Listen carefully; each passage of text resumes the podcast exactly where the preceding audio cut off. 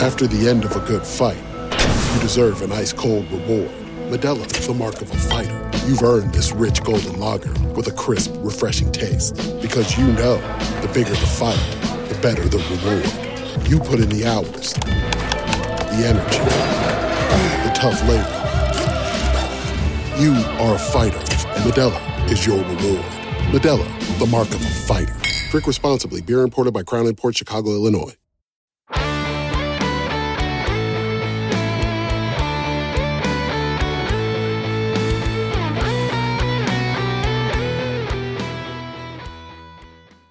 Welcome to today's edition of the Baseball America College Podcast. I'm Teddy Cahill. Joining me, as always, is my colleague Joe Healy, and we are here to wrap up week 13 of college baseball. It was a loaded schedule across the country. There is so much to talk about.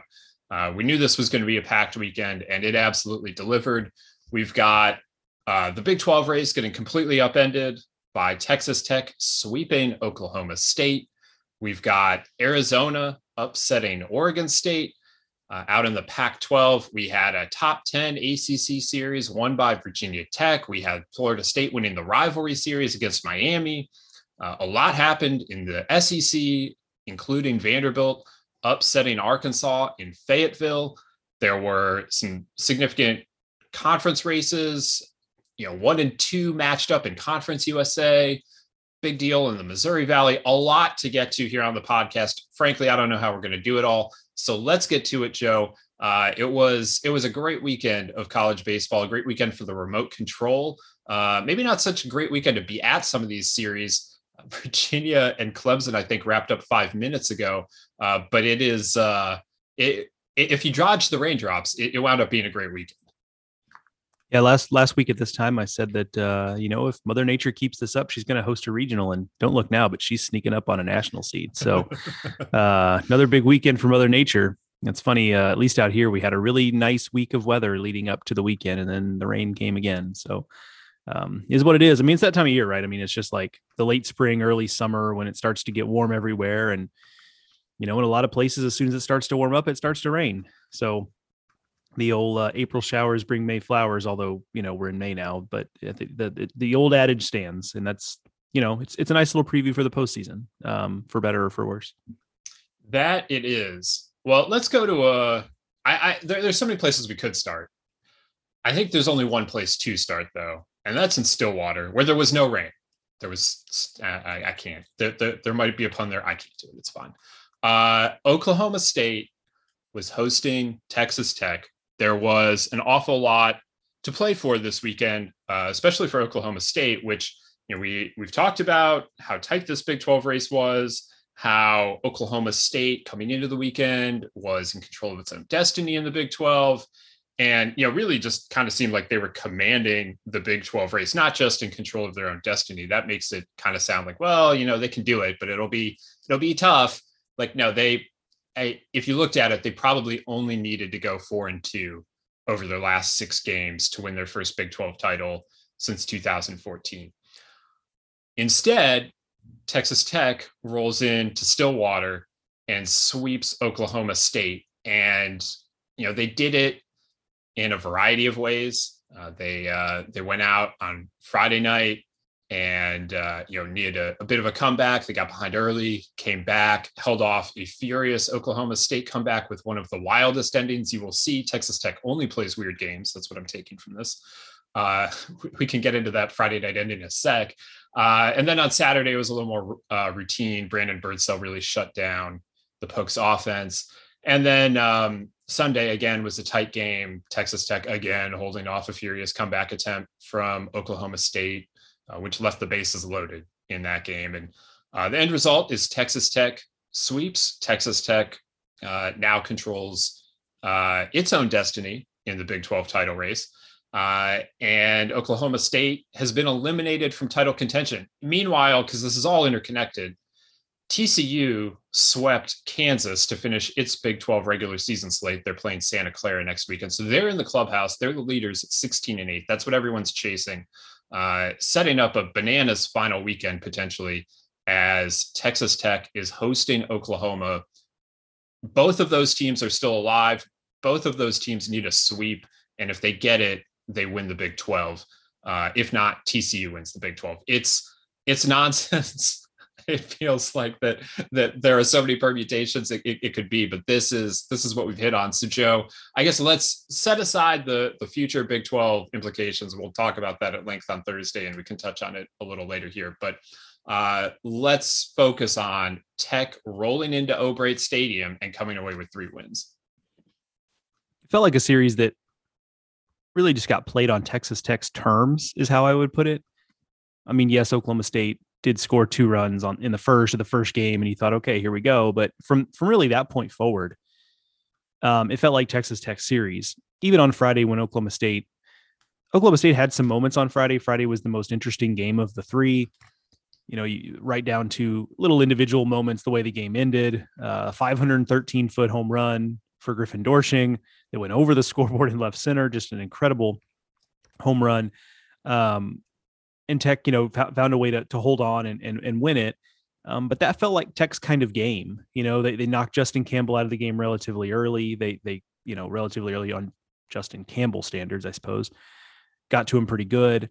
Uh, it was played with a high ish score it was to your point kind of chaotic and it seems like that team just likes to play those kinds of games because they sure do seem to end up in them um, big innings were a thing you know they, they had a, a five run inning in the opening game. They had a seven run inning in the second game.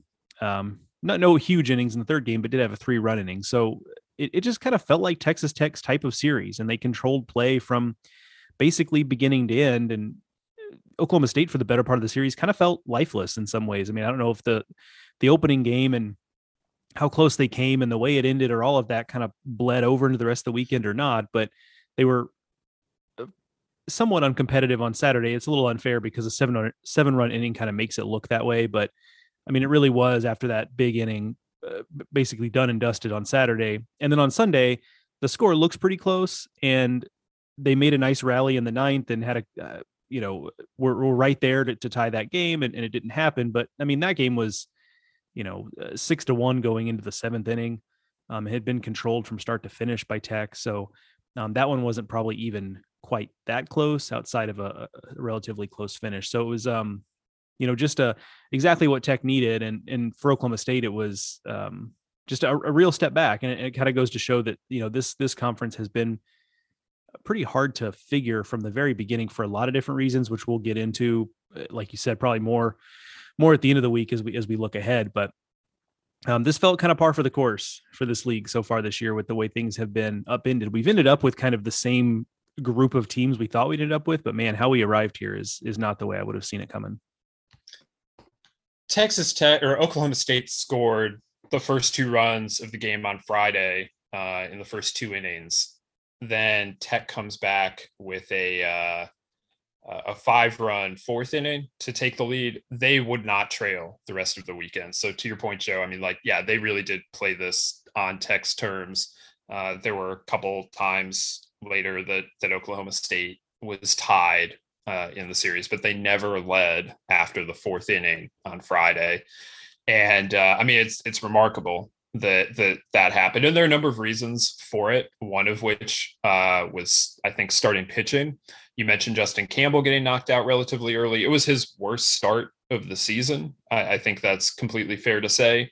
Um, he it wasn't a terrible start I, I, think a lot of pitchers would love for what justin campbell did on friday to be his their worst start of the season but nonetheless it was his worst start of the season and then on Saturday, I mean, we've talked a lot about how Bryce Osmond isn't getting deep into games, but he really didn't do it on Saturday. And then on Sunday, with uh, Victor Mederos still sidelined by back injury, Trevor Martin went back out there to start, and he only made it two and a third.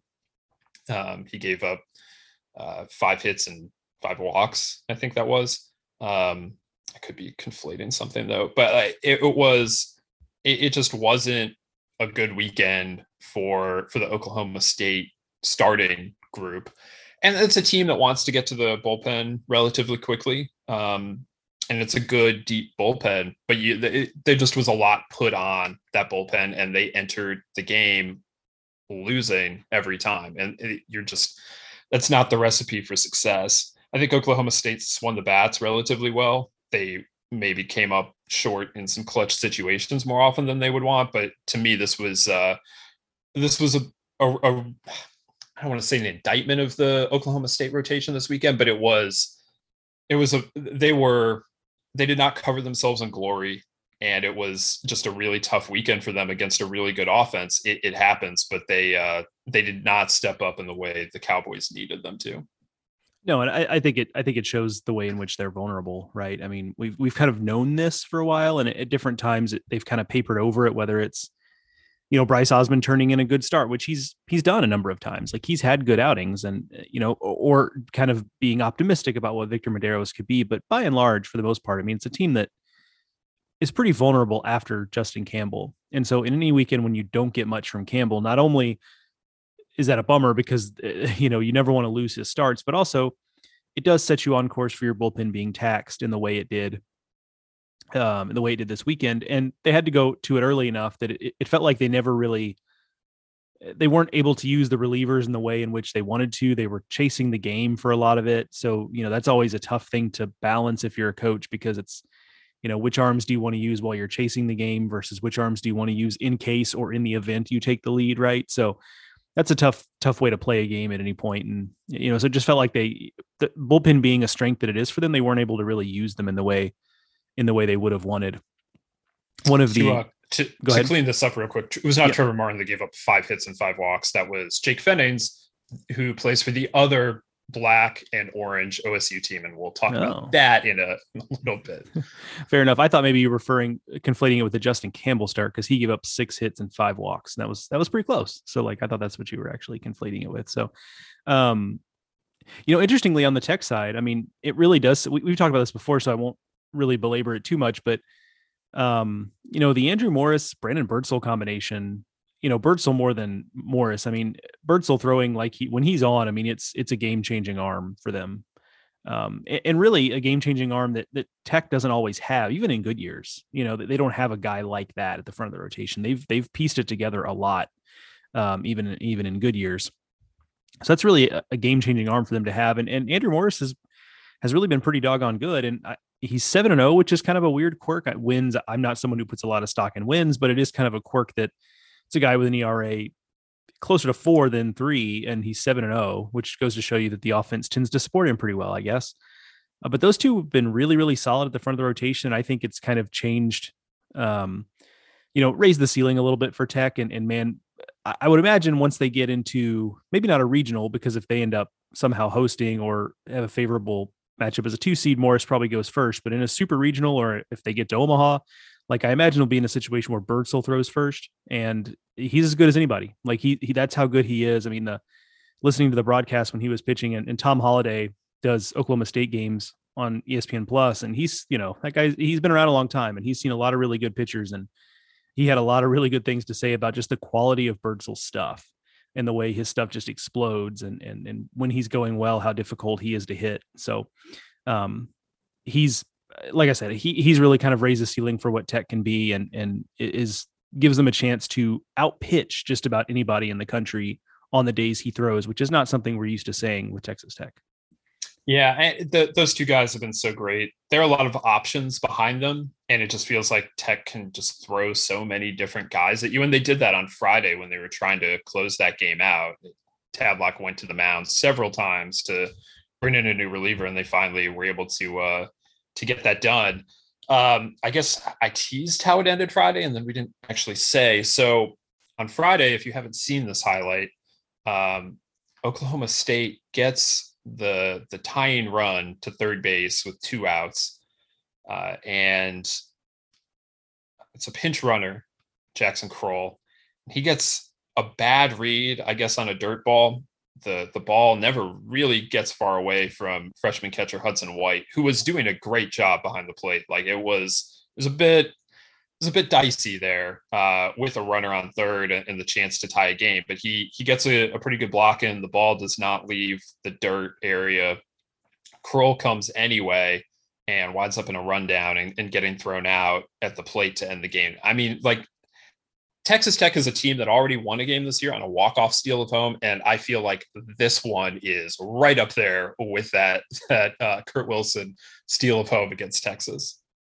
Yeah, it's for Kroll. It's it's just tough because you're you know especially when you're a pinch runner like you know you're in there for your legs and you get to third base and, and you know the conversation you know whether it came from the dugout or came from the base coach or, whoever is you know get a you know be aggressive on dirt balls like be ready to go all that kind of stuff so you're bouncing over there at third like you're ready to move and you see that ball heading for the dirt it's just hard not to be over exuberant in that moment and so they, there was some bad luck to it didn't carry them that far and really I haven't watched the replay since Friday night. I probably should have gone back and watched it again. But really, it kind of struck me that.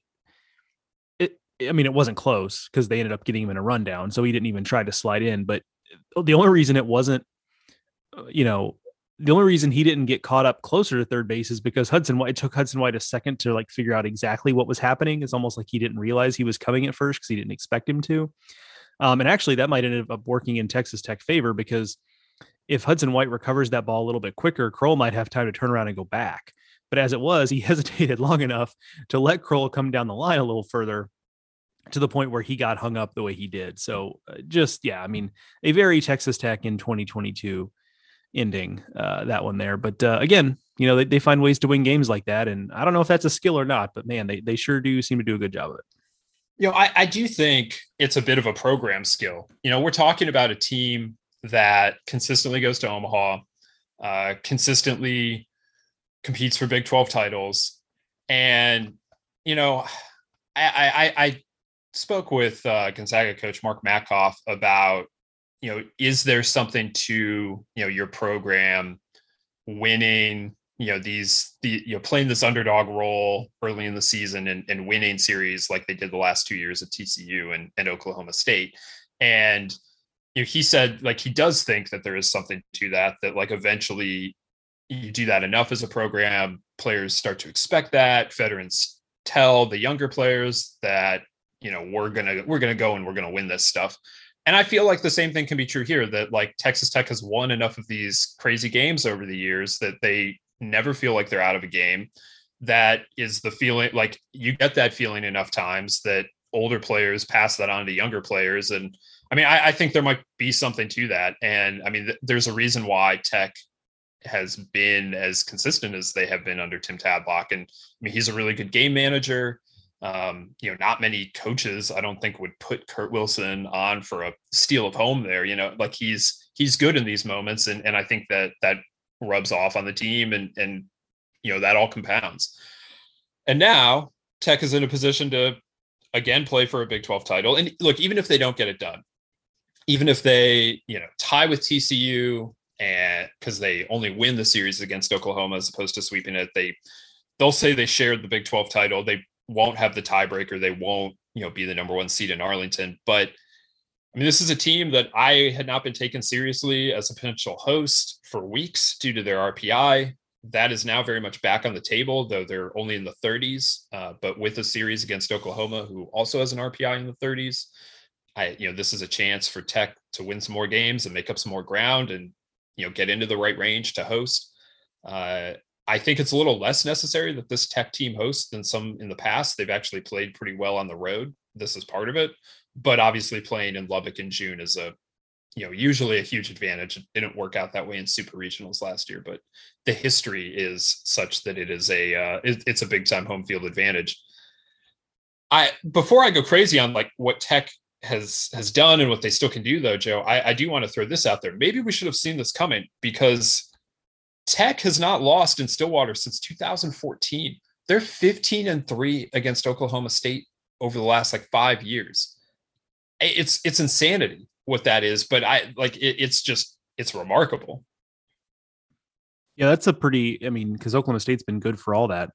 Oklahoma state by the way I, I was reminded of this when i saw a graphic on uh, one of the games I was watching yesterday that Oklahoma State, um, the longest regional streak in the Big 12. Um, you know, uh, they I think theirs goes back to 2013, whereas Tech's picks up in 2014, I believe. I think that's the the difference there. But regardless, Tech maybe missed in 15. Yeah, regardless, I mean, because I think people would think Tech probably, right, right, Um, but yeah, so Oklahoma State though, um, and there's been some close calls there. Oklahoma State won a tournament one time to get in, you know, that kind of thing. But um, yeah, that's that's a that's an interesting little little nugget there. I think it's um, this this is a trademark of of of this team. Not playing well in Stillwater, although that is also the case. But you know, I've had coaches tell me unprompted, um, just in like you know conversations where we're shooting the bull, just you know, they'll just say, "Man, I wish." I wish I could get my I wish my team played with an edge like Texas Tech does. Like I kind of wish I could give, you know, put some of that in, into my team because like they just they come at you and they come at you and they come at you and they have an edge and um you know they, they play hard and you never have to doubt that and and so yeah, I, I, mean, I think that's what if it's anything, that's what it is. Is really just kind of an attitude thing, and that's I think that's how you end up in situations like they end up in, and they're able to win games the way they win them is is because of the the kind of edge they have there. So um, it is not certainly not we're not letting it go unnoticed, and it's certainly not going unnoticed around the rest of the country either.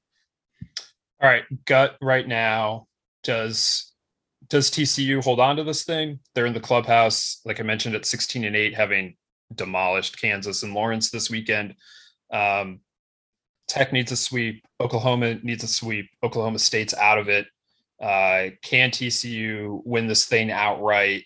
Um, or you know, will, will they be the number one seed when you're in Arlington in like a week from today? Yeah, I think it's.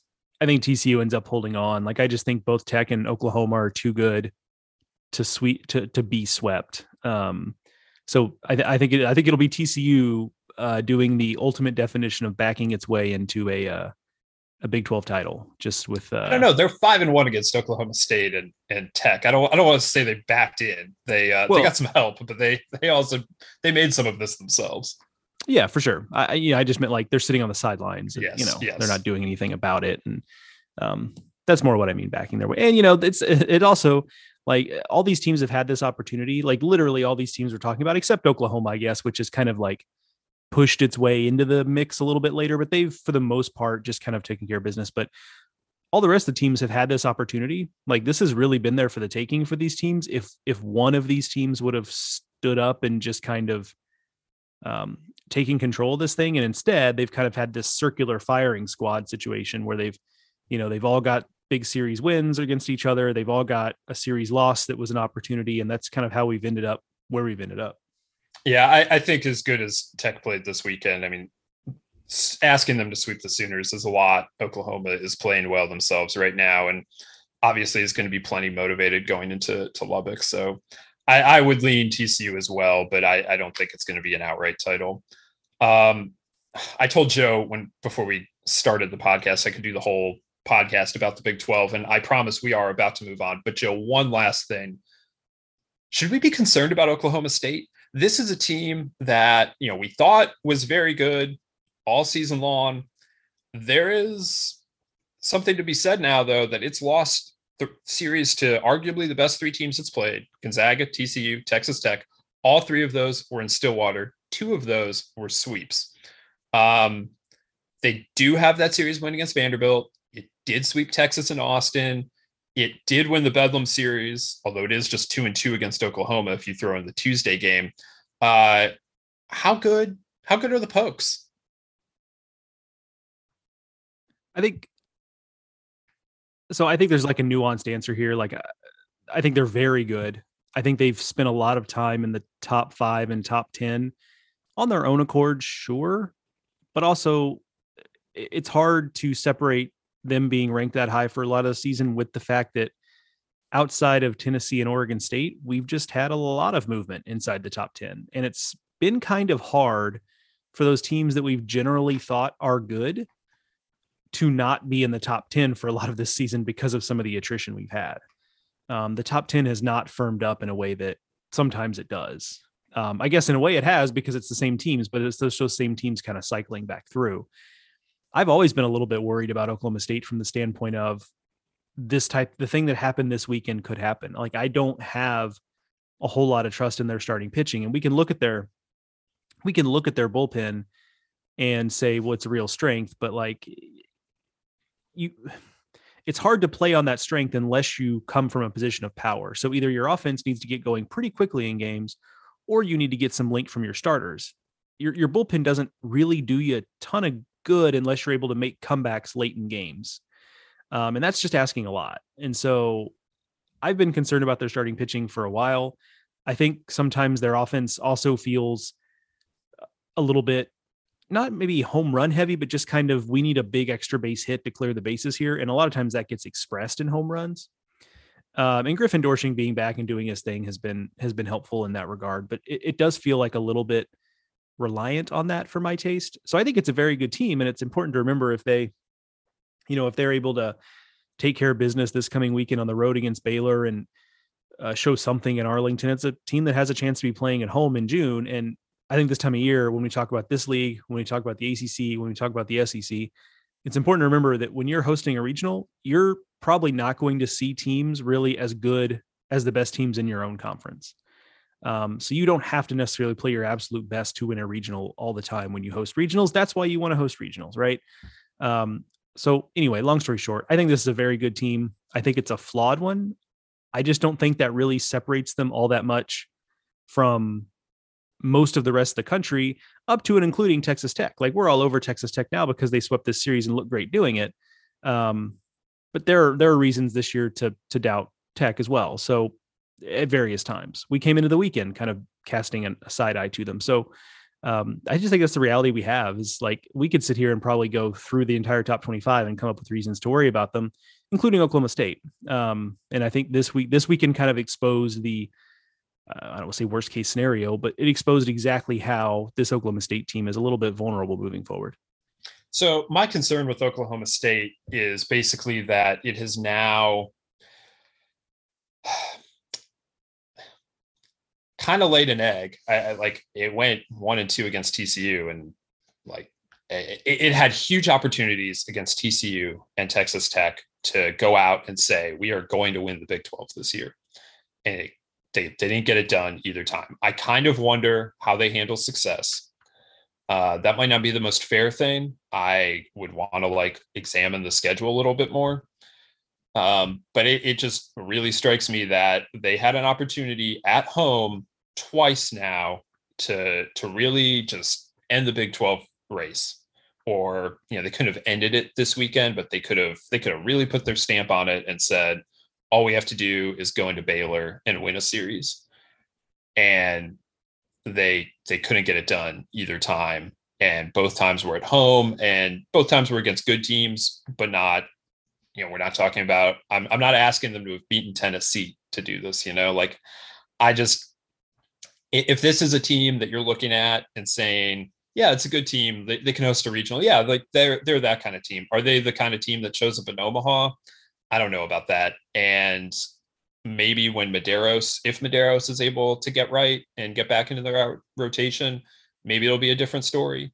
Um, having him back would certainly help in some way, but it, it just I don't know what it is necessarily that's lacking with this team, but but twice now uh, they've come up empty in in a home series that would have really dramatically you know changed their their whole outlook you know it, right now we're talking about well they could host but i mean if they win this series we're talking about yeah that's a top eight seed. And eh, that that's just such a different deal. And, and to have it happen twice in O'Brate and to go one and five in those series and you can throw in the Gonzaga series too like it that that to me is is it gives me a lot of pause with Oklahoma State now going into the postseason. All right, let's uh let's go out west. Let's go to that other black and orange team with uh, the initials OSU that lost series this weekend. Oregon State was the number one team in the country. That lasted for a week. Um, they went to Tucson and uh, they lost Arizona this weekend. They won on Friday, 12 to 9 they overcame Arizona getting to Cooper Hjerpe in a way that nobody has this season. Uh, but they could not finish the deal. Arizona comes back, wins the next two games, massive series win uh, for Arizona. Not so much in like it changes their postseason outlook. There will be a two in my projections this week instead of a three. Um, maybe that means something, maybe it doesn't. But what it definitely does is after losing a series last week at last place, Southern Cal, uh, it arrested any sort of slide before it could have started by by flipping the script and, and going out and beating first place Oregon State. Arizona has one of the strangest resumes in the country. They have series losses to the the the, teams uh, that are 9, 10, and 11. in the uh, in the Pac-12 standings right now. The three teams that would miss the Pac-12 tournament started today. Arizona lost a series to all of them. Uh, it also has series wins against Stanford and Oregon State, the two teams competing for the Pac-12 title. Uh, so go figure that. I sure can't. But uh, this was a big one for Arizona. Their offense came to play. They scored the most runs. Uh, they scored 24 runs this weekend. That's the most runs Arizona or uh, Oregon State has given up in any weekend this year. And I mean, that's what I would expect the Wildcats to do at home is score a bunch of runs and take advantage of the fact that you're playing in, in Hi Corbett and, and go out and win a series. But we just haven't seen that from them consistently this season, but they they sure did it this weekend against the Beavers. Yeah, we talked before the season about how UCLA, being as young and talented as they are, was going to be a team that would have big highs and, and maybe some low lows. And that has actually kind of been true. But Arizona State is like the extreme example of that. And it's not really what we predicted for that for this particular team. And there's some younger pieces, but eh, there's a lot of a lot of veteran pieces on this team. But regardless, they showed what they can do this weekend. And it it feels like Friday's game was was so interesting in that well, a few things. One is that it really was pretty close. I mean, it's it's it's hard to say this because it was a seven run inning for Oregon State late in the game, but it was, you know, it was five to five going to the eighth inning. Like that's how close it was to being a maybe an Arizona sweep here. But the Friday game is interesting because Oregon State had to feel like, man, we really dodged a bullet there. Like they, Arizona took it too Hjerpe and we still managed to win the game. Like, whew, let's wipe our brow, move on. We have to feel pretty good about that. Arizona, meanwhile, you know, probably felt like that was a real missed opportunity. Oh, we actually got to Hjerpe and now we lost that game. So, you know, if we want to win this series, we're going to have, you know, the next two days. And then of course the, the, the series just kind of turns right after that. It was a good offensive series for Arizona. We talked earlier this season about the offense feeling a little bit top heavy, you know, Susac, Otremba, you know, and, and, Chase Davis hitting a bunch of home runs. And like outside of that, it was it was pretty inconsistent. That has been better in conference play, I feel like, um, so that has kind of come around a little bit. Feels like the depth is is a little bit, little bit better there. It feels a little bit more settled offensively.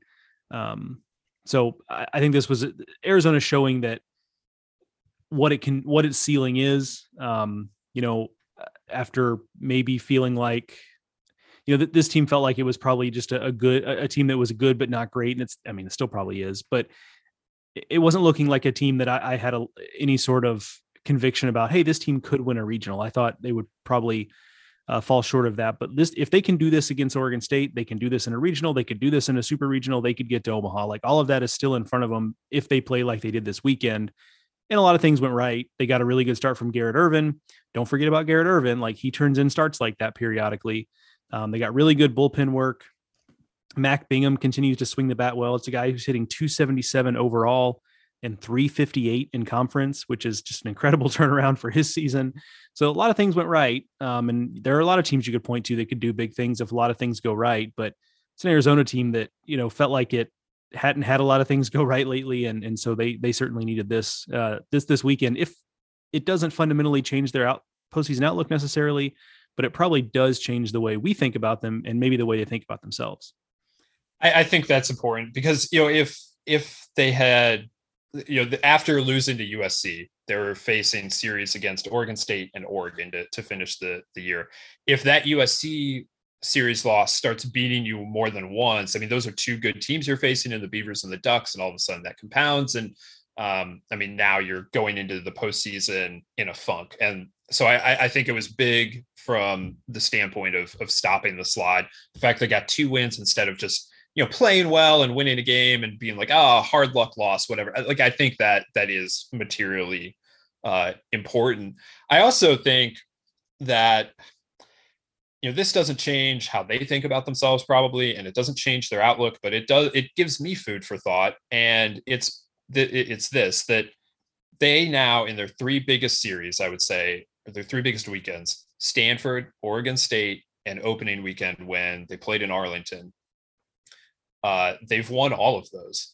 In fact, they've only lost one game in any of those those three weekends, and it was a game started by maybe the best uh, pitcher in college baseball this year. Now, Hjerpe wasn't great that game, but he still it was that game. Um, they just seem like a team that can really rise to the occasion. The one time they didn't is when they lost to US UCLA at home, But if you look at their series losses, they're very confounding. It's those those three that we mentioned in the Pac-12, plus also Texas State. Before anyone realized that Texas State was the best team in the Sun Belt and a top 25 caliber team, I just wonder: is this a team that struggles to get up for you know th- those kinds of series?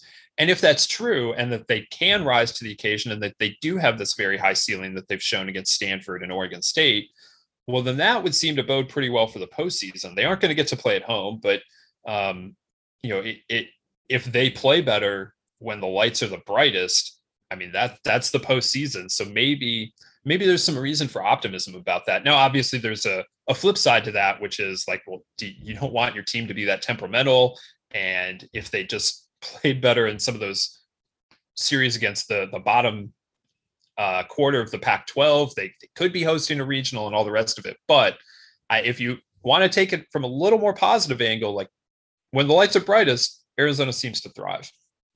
Arizona is the uh, the photo negative of Oklahoma State. You know, it's yes. like uh, Oklahoma State you know has trouble with those those big series and they they, they really kind of take care of business against everybody else without much drama and arizona creates a lot of drama when it doesn't need to be and uh you know gets up for the big series which th- that is the positive spin of looking at it that is the way i, I would tend to look at it um, you know, of course, you and I talked about this when we were talking about the rankings last night. The, the other side of it is that like this is an Arizona team that probably should be hosting, you know, um, and that's not the reality, which is uh, I was going to say it's fine. It's not really fine. That's what they want to do, but it is what it is. But yeah, they're they are the, the, the kind of the equal and opposite reaction to Oklahoma State.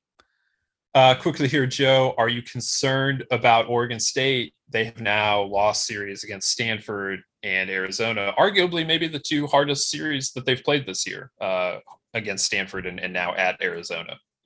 Yeah, th- this one is a this one is a no. I'm I'm not really worried uh, too too terribly much given this. I mean, unless you believe that this tough start for Cooper Hjerpe is the start of some like a trend in that direction versus just like, eh, it happens. Um, I mean, that would be worrisome, but I don't believe that. I just think they have so many ways they can beat you, right? I mean, the bullpen is good. The starting pitching, obviously, Hjerpe's the big name, but the starting pitching in general has been good. The offense is varied and can beat you a lot of different ways. Teams that are that well rounded, um, I tend to have a little more belief in. And so there's a reason we have them ranked number two and didn't really have any. Well, some of it was the teams behind them losing too, but um, you know, this is still a number two team in the country. I still think there's a, a, a little bit of a difference between them and kind of the rest of the field in the top 25. So no real worry there. Um, although, you know, it, it does make it make it clear that hey, you know, you it doesn't matter how. I mean, we saw this with Tennessee against Kentucky. We saw this now with, with Oregon State that it doesn't matter how good you are. Like in these small samples, you can get beat, and that's a a real wake up call for the postseason, as if any of them really needed it. Yeah, I found it hard to believe that they're going to have this kind of weekend on the mound again. I just believe in them so much uh, in terms of what they do from a pitching standpoint. And most of weeks, Hjerpe's going to give you more innings, so you aren't going to use Ferrer as much as they did on Friday. And then maybe they're able to get Kmatz a little faster than they did. He was so good to start that game and then hit trouble. I think it was in the seventh. Uh, so these things all have cascading effects. And I mean, obviously, this this does show you that like this is a way you can beat them. But I just don't know how many offenses they're going to face like Arizona. Arizona at its best, one of the best in the country. Daniel Susac is a first rounder. Tanner Otremba is like this wonderful veteran hitter who's having an amazing year. Uh, Chase Davis has first round potential next year. I mean, there's a lot to that lineup, um, and especially a lot in Tucson. So, not terribly concerned about Oregon State, but they do now need a, a good finish against UCLA, not only to you know feel good going into the Pac-12 tournament, but also just to win uh, the uh, the Pac-12. They have a one game lead now on Stanford, and Stanford owns the tiebreaker. So Oregon State at least needs to match whatever Stanford does this weekend to uh, to go out and win the Pac-12 championship. We're driven by the search for better, but when it comes to hiring, the best way to search for a candidate isn't to search at all. Don't search. Match with Indeed. If you need to hire, you need Indeed.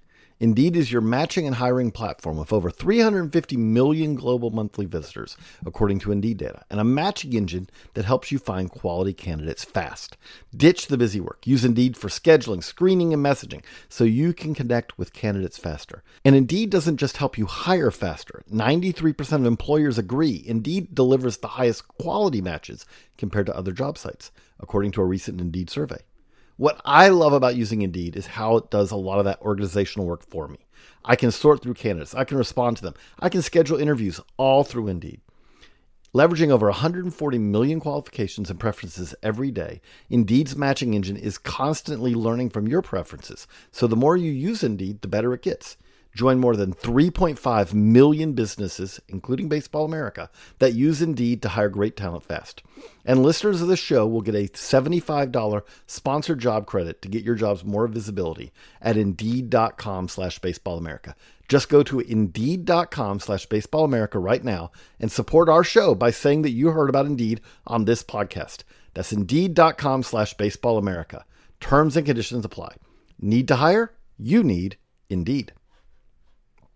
Brain fog, insomnia, moodiness, weight gain. Maybe you think they're just part of getting older, but MIDI Health understands that for women over 40, they can all connect to menopause. It's at the root of dozens of symptoms we experience, not just hot flashes. MIDI clinicians are menopause experts offering safe, effective, FDA approved solutions covered by insurance. 91% of MIDI patients get relief from symptoms within just two months. Book your virtual visit today at joinmidi.com.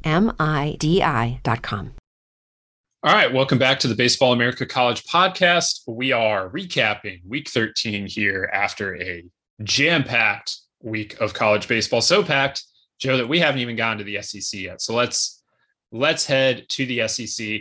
The a lot happened this weekend. Uh, Tennessee won the SEC title. Uh, they win their first outright SEC regular season championship since 1995. We certainly saw that coming uh, over the last, I don't know, month, but it finally happened. And they did so, you know, with the whole weekend to spare because they were playing this Thursday to Saturday. This this weekend, it's a little hard to say how many days they did it with uh, uh to to spare because they were you know ahead of schedule this weekend.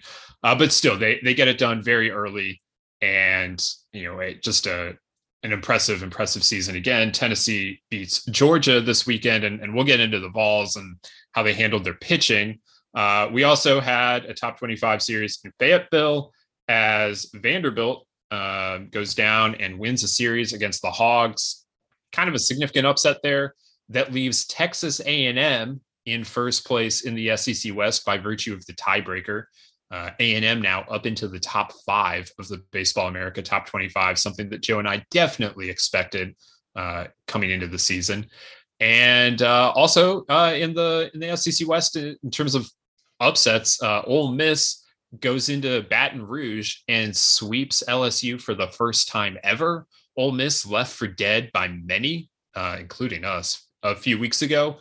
roars back to life in terms of their NCAA tournament hopes uh, that was uh, that that really upset the apple cart and also provided kind of a really cool moment uh, on Sunday. LSU was having its senior day, and of course, Mike Bianco's son, uh, Drew Bianco, plays for LSU, was among the honorees, and so his father was able to be there for that.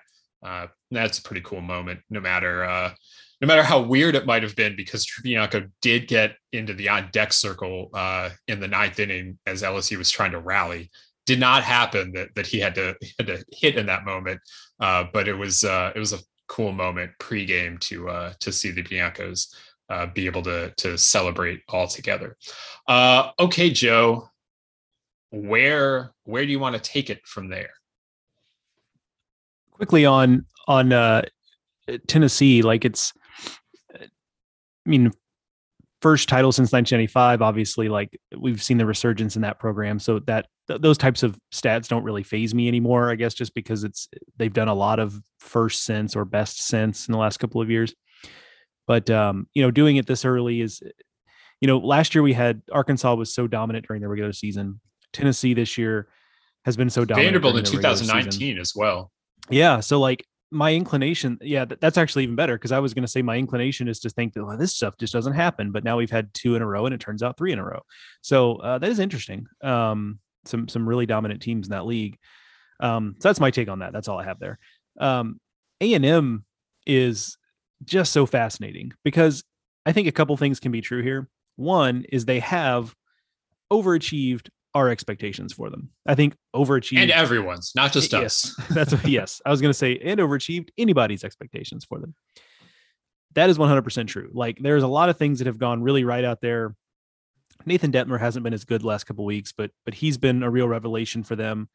You know, they've got a lot of guys in the bullpen that are doing a lot. The offense has been very very good with a mix of like the transfers like Dylan Rock and Jack Moss, guys who have been in the program like Ryan Targac, like it, it's so they've they've just got a lot of stuff cooking there. Um, the other thing is it is indisputable that they have just also done a really good job of taking advantage of the fact that in the middle of the SEC is just a lot of kind of mush, you know. Um, and someone has to kind of take advantage of that. Someone has to fill in those power vacuums, and I think more so than any team in the SEC this year, A&M's been the one that's really taken the bull by the horns and they deserve that might sound like a backhanded compliment and I don't I guess maybe it is, but I don't mean it that way. Like someone had to fill in that vacuum and take advantage of that and A&M's done it. Like like A&M saw that hey, there's an opportunity here and they've won games they needed to and now they're in a position to do all kinds of things that we never would have expected them to be able to do back in I mean, I was going to say February, but heck, I mean, back in early April, we wouldn't have expected them to be able to do those things. So an incredible turnaround there. And and again, it's eh, you know a combination of things that have have led to it, but they deserve credit for being able to do it. There are a lot of other teams that have had that opportunity and haven't been able to do it as well. I mean, I came on the podcast sometime in February and said, you know, teams that lose to lose series to Ivy League teams aren't in the habit of, you know, making the NCAA tournament. And here A and M is they're going to host uh, you know that's that's the track they're on right now, and they're winning the SEC West after finishing last in the SEC West a year ago. Uh, it's remarkable. I and yes, they've done a really good job winning the games that they should win, but they've also gone out. I mean, the reason why they're in first place right now, I mean, they are tied with Arkansas, but they own the tiebreaker because they went out and, and they beat Arkansas. They did it at home. Uh, but you know, that that just goes back to the yeah, win the games you're supposed to win, win your home games, and a&M is out there doing it. They aren't, you know, they aren't buzz sign teams very often. There are not a lot of sweeps on uh on, on their their resume, but they go out and uh, you know they they win games. And you could also say, well, slightly advantageous crossover schedule, didn't play Tennessee, blah blah blah. Like that's all fine. Uh, bottom bottom line here, A&M was not expected to be in this position. They are. They've uh, they've gotten so much better over the course of the season.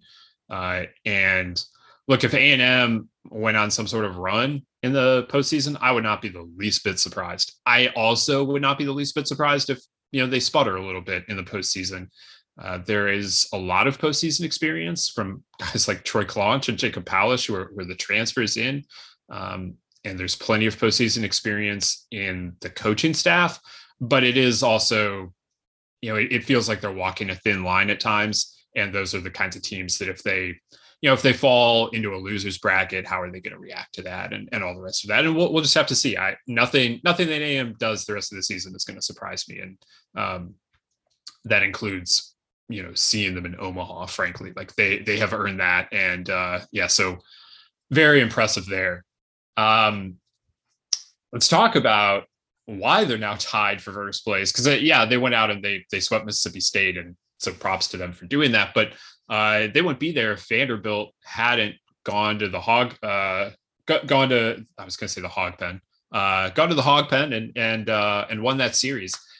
Vanderbilt and arkansas uh, was an interesting matchup. We, we broke it down on the third thursday podcast and you know it, it, we, we talked about a variety of things. And yet, in the end, it was basically just Vanderbilt outpitched Arkansas. That, that was kind of my read on the weekend, especially on Sunday, playing a uh, a shortened game in the the finale because of the SEC rule that says if you play doubleheader on getaway day, uh, second game has to be seven innings. Um, they're playing, they're resuming a suspended game was was how they got into that scenario. And then Carter Holton went out and threw a two hit shutout uh, in to in that seven inning game to to lead Vanderbilt to uh, to the win in the rubber game. Yeah, the, I mean, a, a huge game, obviously for Vanderbilt because it they were going to have in order to we talked about this in order to especially in order to be a top eight, but even to feel good about hosting, they were probably going to need to flip a series at some point down the stretch, and then they flipped one here. Um, so big in that regard, but I think big individually for Carter Holton, eh, continuing a trend for him the last few weeks because it it looked if you go back five or six weeks ago, he was too talented to just throw a blanket over it and say, "Oh, they figured him out." But freshmen do sometimes tend to not just the freshman wall, the proverbial freshman wall, although that happens, but also freshmen do the books get out on them and the scouting gets better and teams have a better approach, all that kind of stuff, and and um, it is hard for a freshman to break through that. And the last few weeks, Carter Holton seems to have broken through that. His last three starts, 18 innings pitched, 10 hits, no runs. Um, that'll that'll do the trick. Um, this was the best start of them all, considering opponent and even the numbers bear that out. So um, that's huge for Vanderbilt. They're gonna they're gonna need him because you know the, the, the two starts they got the the other two days of the weekend were you know weren't anything really to necessarily write home about. The bullpen ended up picking up some slack, but Devin Futrell gave up four runs and in his five innings, McElvain gave up six runs, five earned, and in four innings. Um, so they they needed him for a couple of different reasons on Sunday, and and he really gave them what they were looking for. And he's the type of guy in terms of stuff like he's he's going to be in big spots in the postseason. Like he's prepared for that. He's got the stuff to succeed. He you know has dealt with these ups and downs. So that was just big, big, big. Big picture, like the. Go ahead, unless you were gonna. Oh, I was just gonna say, yeah. I mean, the what what they got out of the other two starters was, I mean, it was fine considering, you know, you're on the road, you're playing Arkansas. Uh, but for then Holton, the freshman who uh, has been good, but you know he's he's been a part of that rotation. But there have been some you know been some rough patches for him to step up on that that stage on on Sunday uh, in a game that that meant as much as that did. I I think that was a really big deal.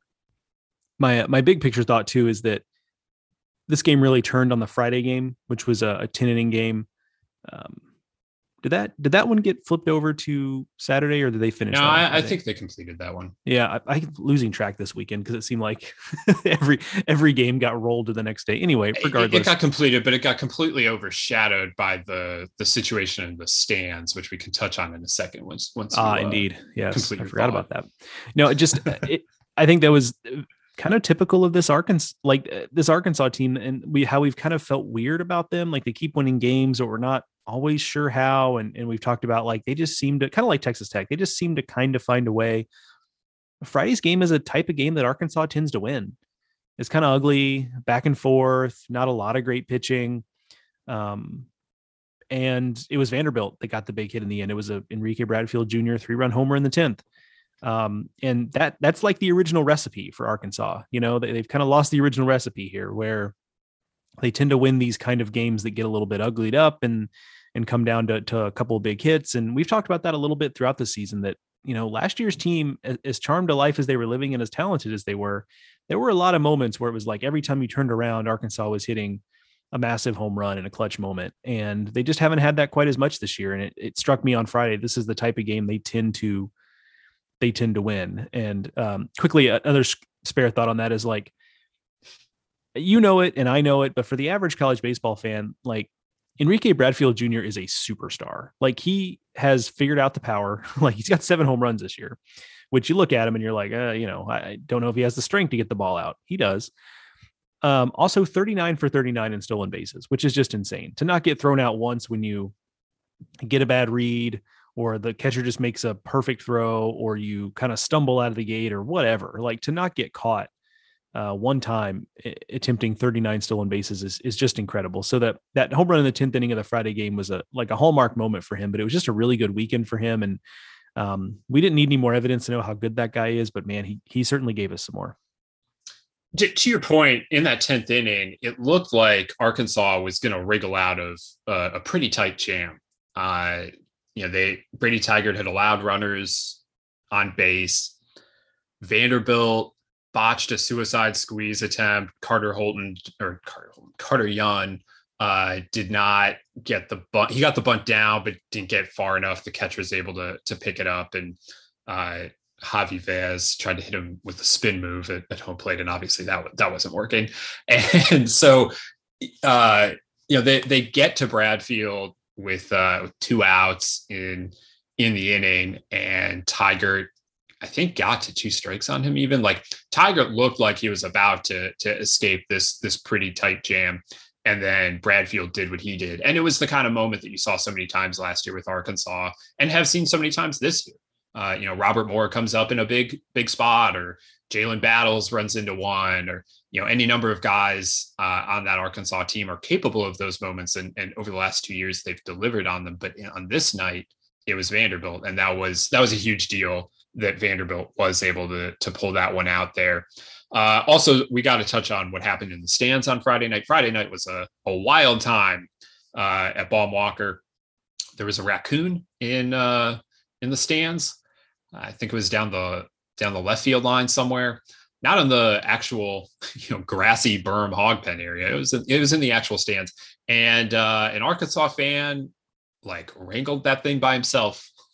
he uh, he grabbed the raccoon by the scruff of its neck, and they uh, they walked him out of the stadium. And that is amazing. But my favorite thing about that whole whole situation was the uh, th- there was one angle where the guy is like first pulling the raccoon up, and there's a guy in the row, and he uh, he it looks like he like faints. I don't know if he actually fainted or just was trying to get out of the way and he like collapses over one row of stands into another. But it looked like it was just two completely diverging reactions to this thing. You know, one guy like going at it, going at the raccoon and grabbing it, and the other guy like look, again looks like he faints and falls over over a row of stands. It was uh you, you don't you don't get that kind of divergent reaction in, in one cell phone shot too often, but but we got that at Baum-Walker that that yeah that guy that guy knew how to handle a rack he knew what he was doing.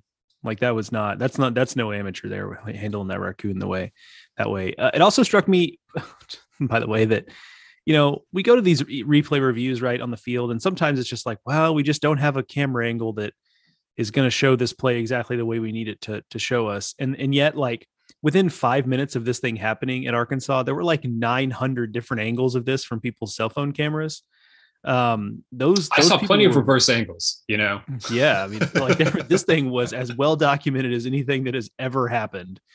Uh, and god bless them because I, I watched just about every one of them but um yeah we, we can't we can't always get good angles on replays but man we really had that raccoon situation covered.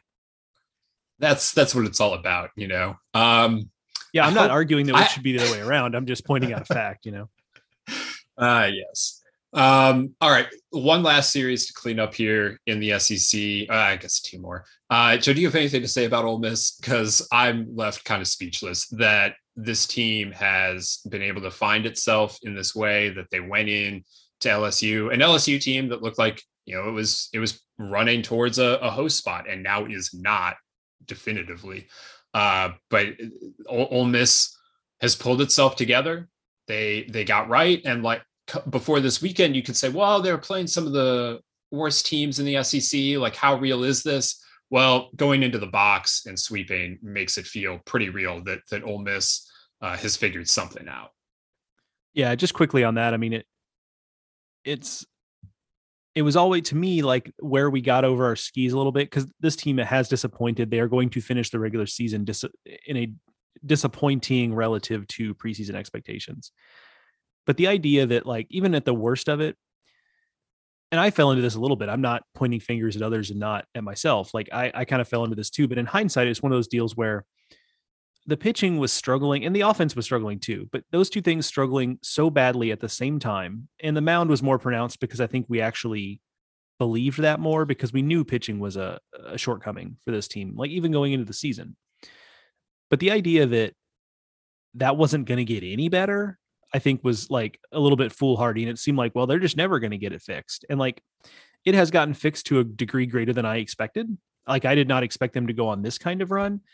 But the idea that they were never going to figure something out on the mound, I think was a little bit foolhardy, but it seemed like maybe I'm building a straw man argument here, which I don't intend to do, but it did feel like there was kind of a feeling of like, well, this just is who they are on the mound and they're really scrambling and um, you know, they're just they're just gonna miss the postseason. They might have to fight to get to Hoover. Like that really seemed like what had taken over. And sure, they took care of business against Missouri, but you're right, going to Baton Rouge, you know, even with a an LSU team that has its own questions, eh, but sweeping them is just an incredible feat. And you know, these guys are talented. Like this is a talented team.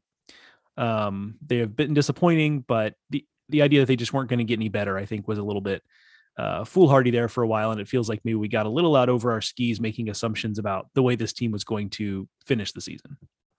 They play A&M this weekend. They go into that at 13 and 14. One win probably is enough here. Um, maybe don't lose on Tuesday in Hoover. If you don't win this series against A&M, win the series and you're fine. But um, yeah, one one to two wins over the next week should be uh, should be enough here for uh, for Ole Miss to make the postseason. All right, let's uh, circle all the way back to Tennessee uh, for a second here, Joe. I was fascinated by the way Tennessee. It's really now going on two weeks that Tennessee has been kind of messing around on the mound, giving guys breaks. Uh, this weekend, that meant that the freshmen, Chase Burns and Drew Beam, who've been in the rotation all season long, did not start. They came out of the bullpen instead. Uh, you got starts from Dollander uh, and Tidwell, no real surprises there. But then they rolled out Ben Joyce as a starter for the first time on Saturday. He threw four innings, he threw 53 fastballs, all of them were at least 100 miles an hour. Uh, so that's a new development. He's now twice in the last three weekends thrown four innings in a game. And I don't know that they're going to ask Ben Joyce to start a game in the postseason at any point. Uh, Tony Vitello made the point that, you know, he was a part of the 2006 Missouri coaching staff when Mizzou, um, you know, went to to the Malibu Regional and won it and needed to play five games. Uh, if you want to win the SEC tournament, you're playing four or five games. So you need more than three starters is is the overall point here.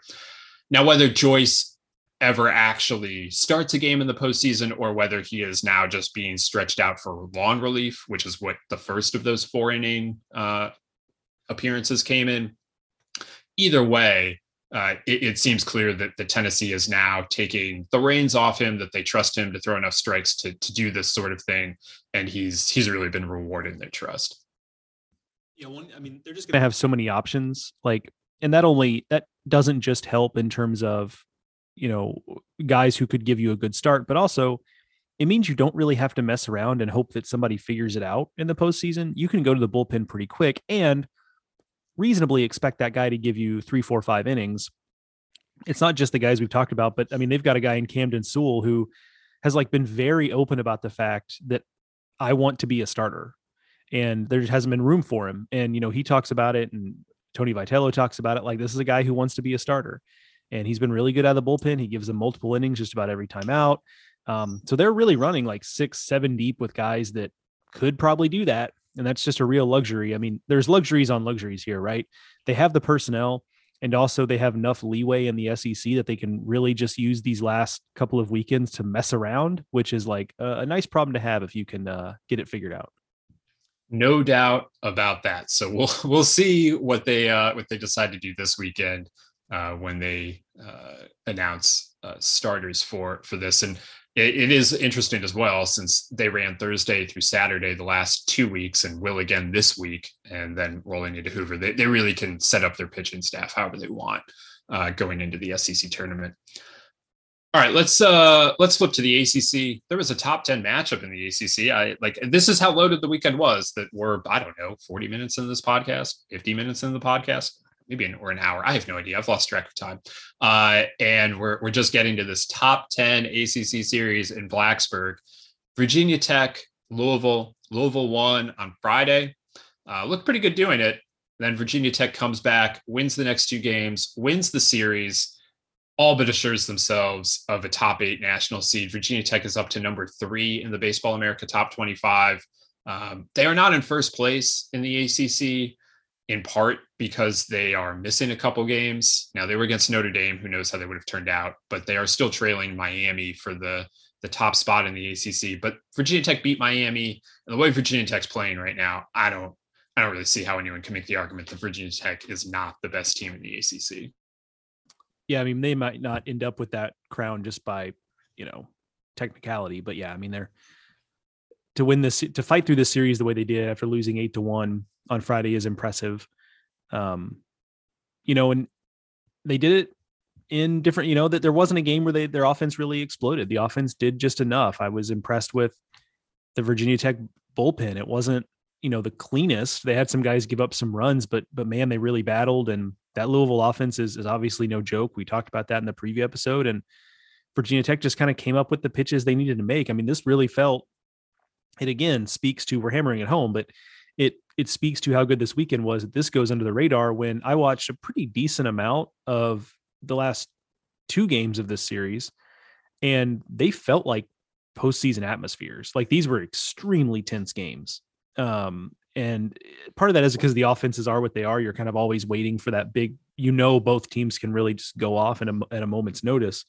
Um, and so Virginia Tech always felt like, um, because in both games they took leads and they were kind of just like teetering on the edge of holding those leads, and that's kind of what created that tension. It always just felt like there there was one moment away from Louisville just kind of uh, having that big moment and taking over and taking control of the games, and they never really happened the last two days, which is a, a credit to Virginia Tech. And this is a series where I actually come out feeling better about both teams because the flip side of that is that you know Louisville got the win, so didn't get swept. That's great. That's what you look to do against good teams in conference on the road and they they their pitching staff really kind of held Virginia Tech in check for the most part. Now, the hard part with Louisville, because they've done this before, is separating to use I think it's a Nate Silver phrase, separating the signal from the noise. Like I don't know if Carter Lohman pitching as well as he did on Saturday to neutralize the Virginia Tech offense is something that's going to be transferable to next week or the ACC tournament or a regional or what have you um, because they have been pretty up and down. But they did show this weekend that okay, you know, at their best or at a pretty good version of themselves, like they can do a good job against an offense that's one of the best in the country. And so I come out of it feeling pretty good about both of these teams, which is, you know, you don't always do that. And every most every other series we've talked about has had a, a situation where we come out feeling better about one team and not so good about the other team. This is one where I think you can both teams can go come away with a lot of positives from what they saw. I, I think that's right. And, you know, I know Virginia Tech was not thrilled about how that game got away from them on Friday. You could just kind of tell that John Szefc was was fuming a little bit in the dugout. But uh, for them to to come back and and win the series the way that they did, I, I think that was that speaks a lot about the toughness mentally that the, this team has, and that's important because this is a team with no postseason experience. They've haven't been to the NCAA tournament since 2013. Uh, there's probably a transfer on that roster that, that's playing in the postseason somewhere, but basically no one, no one has. And so I am curious what it's going to look like when they get into a regional or a super regional and they get punched in the face. They got punched in the face by Louisville on Friday and they answered the, the bell. And that, to your point, like this weekend, those kinds of teams in the tense baseball they were playing, pretty good crowds uh, in Blacksburg. I, this was as much of a, of a postseason test as Virginia Tech could get, and uh, they they did really well, uh, you know, in rebounding, and, and I think that's uh, that's really significant for for a team that is as inexperienced playing meaningful baseball in, in late May and June as as they are.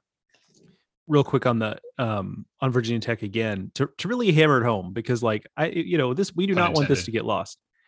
Oh yeah, that's right. They do the hammer thing. That's right. um, it's kind of funny. I guess we just take that for granted now. Like they don't really show that on camera as much. I feel like, or maybe I just wasn't watching when they hit home runs this weekend to see like if they anyway. Um, Virginia Tech has done enough this year. Like Virginia Tech is going to probably be a top eight seed and be a favorite to go to Omaha. Now, history is littered with teams having their breakthrough season and hosting regionals and getting upset. Like Virginia Tech has actually done exactly that before. So there's a lot between now and then, but we should not let just kind of the fact that at this point we know what Virginia Tech is, let us lose sight of the fact that Virginia Tech is doing this. Absolutely. This is a team that they just showed. I'm watching one of the games right now. They just showed a graphic on the screen. This is the second longest postseason drought in the ACC. Only Pitt uh, is longer than them, and uh, th- this is a, a a team that hasn't ever been a top eight seed. Like they've never done what they're doing. This weekend was, and like they're in different divisions. So they don't play terribly often, but it was the first time they'd beaten Louisville as a member of the ACC. And I like there are just a lot of things like that that you know we've been used to Tennessee doing these kinds of things the last couple of years. Virginia Tech's doing them right now, and yeah, I mean it's Virginia Tech. Tennessee has way more history, way more tradition than Virginia Tech. It, it should absolutely not be lost what what the Hokies and are, are doing this season and, and, what John Szefc has been able to do uh, since he arrived in Blacksburg. I thought the breakthrough was going to happen last year. It faded down the stretch for them. Uh, they are not fading this year. They they look outstanding as uh, as the postseason approaches. All right, let's run down to Tallahassee. Uh, it was Florida State and Miami. Rain postponed Friday's game to uh, the, the opener to Saturday. Miami wins it. Uh, they they beat uh, Parker Messick, uh, but then Florida State bounces back, wins the next two games, takes the series. Uh, Florida State now you know that that's a huge win, huge series win for their hosting hopes. Miami continues to they're not in a funk, but they just are not what they were in the first half of the season. I think that's pretty clear. Uh, but ultimately, just a, a, really big deal for the Noles to go out and win this uh, this rivalry series. Yeah, I mean, not always pretty. Um, you know, both the games they won were kind of these weird games where the teams traded blows and, and Florida State kind of holds on late but to to not get a great Parker Messick start and still manage to win the series, that's huge. I mean, it's not altogether unlike Oregon State, you know, what they were trying to do. It's just the the inverse, right? Like they won the game where their ace didn't pitch so well and then lost the other two games. This was the inverse of that. So they have to feel pretty good about that. Um I I really came away impressed with. Uh, I think we talked about this on the preview episode a little bit. Uh, one of the things that stands out to me about this Florida State team that I think does give them a little bit of margin for error is like the bullpen when it's throwing well is really good. You know, when you when you get into uh, you know, Crowell and Scolaro and uh, Ross Dunn pitched really well on Sunday, and he's a guy that maybe if Florida State continues to struggle in that third game, you know, Carson Montgomery hasn't really cut it. Like, do you reintroduce Ross Dunn into that mix? You know, he was dominant in that in that final game, so like that's an that's an idea.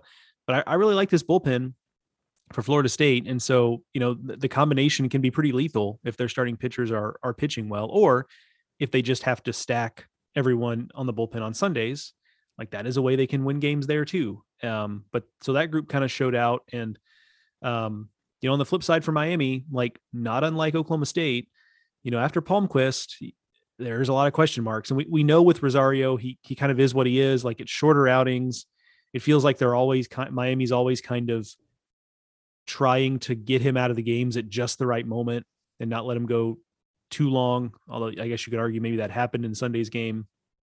But um, you know, Ligon now has Karson Ligon has given up four or more earned runs in four of his last five ACC starts.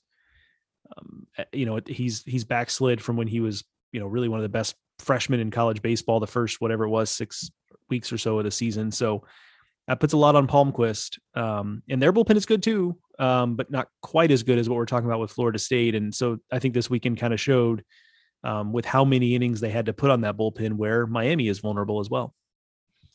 Big weekend coming up for Miami with Notre Dame on tap. Uh, if if they this could become a slide going into the ACC tournament, and, and that just would not be what you want. Um, so uh, a big big weekend uh, for the Canes. Big weekend for for the Irish. Uh, just some very intriguing series that we'll talk about on the preview pod uh, this weekend in the ACC. There's one more weekend for chaos potential. I feel like we've gotten it all season out of this conference. One more, one more good shot at it this weekend with uh, Miami and Notre Dame and Louisville and Virginia, and also a, a big bubble series with uh, with Pitt and uh, and Georgia Tech.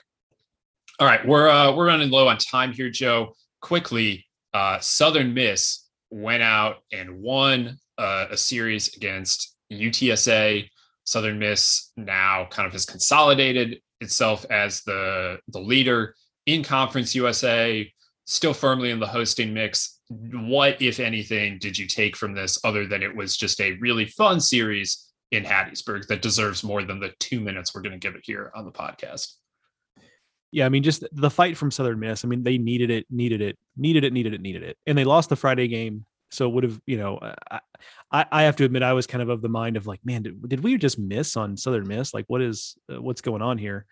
Um, there, but beyond that, on the field, um, I liked that they won games without having having it have to be really clean pitching games. Obviously, they lose the Friday game, but Hurston Waldrop wasn't particularly good on Sunday, and they still figured it out. I think this team having to figure it out is an important piece of the puzzle because it was never going to be as clean pitching wise as it has as it was for Southern Miss the first 10 weeks of the season, right? Where it was just like excellent start after excellent start and they looked untouchable. Like it, wasn't going to be that all season, especially once they got in the postseason. So I do think there is maybe a silver lining here where the struggles of the last few weeks have kind of given them an opportunity to figure out other ways to win games. And in this week, and that included hitting a million home runs. So I think it was big for them to not completely slip out of the hosting discussion, to kind of fight back a little bit, show some fight ahead of, you know, one more regular season series. But really, I mean, this is a team that eh, they have to do some work next weekend and maybe in the CUSA tournament to really feel good about hosting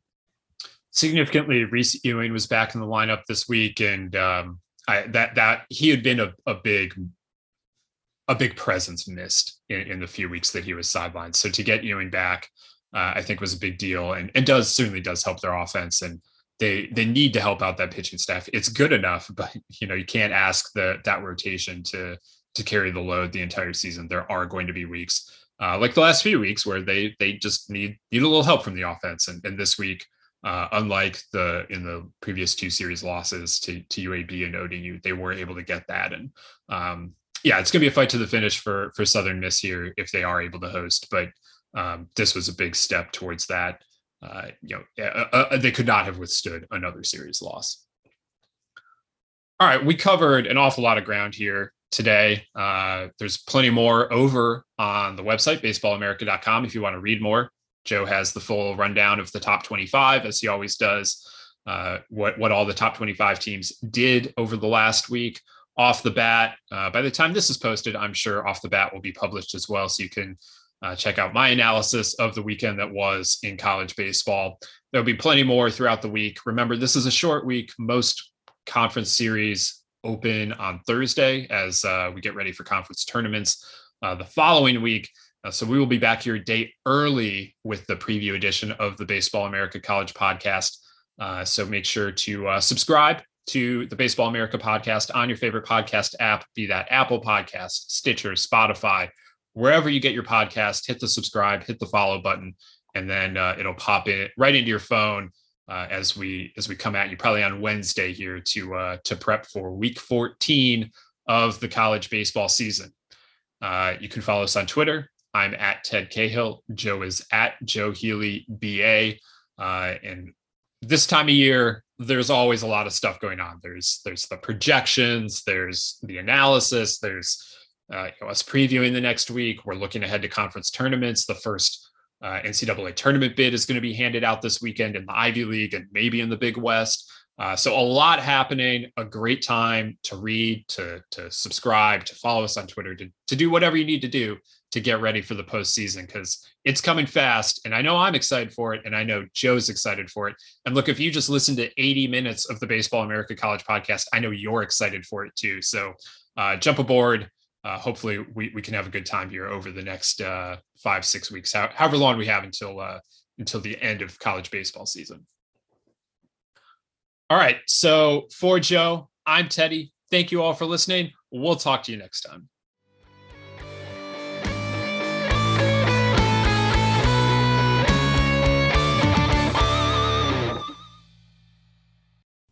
Mike Rowe here with a radical idea.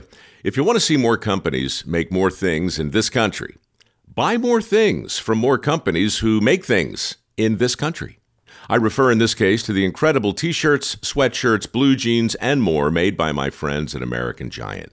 Everything American Giant makes is made in the United States. And right now, you can take 20% off your first order at american-giant.com slash Mike. That's american-giant.com slash Mike.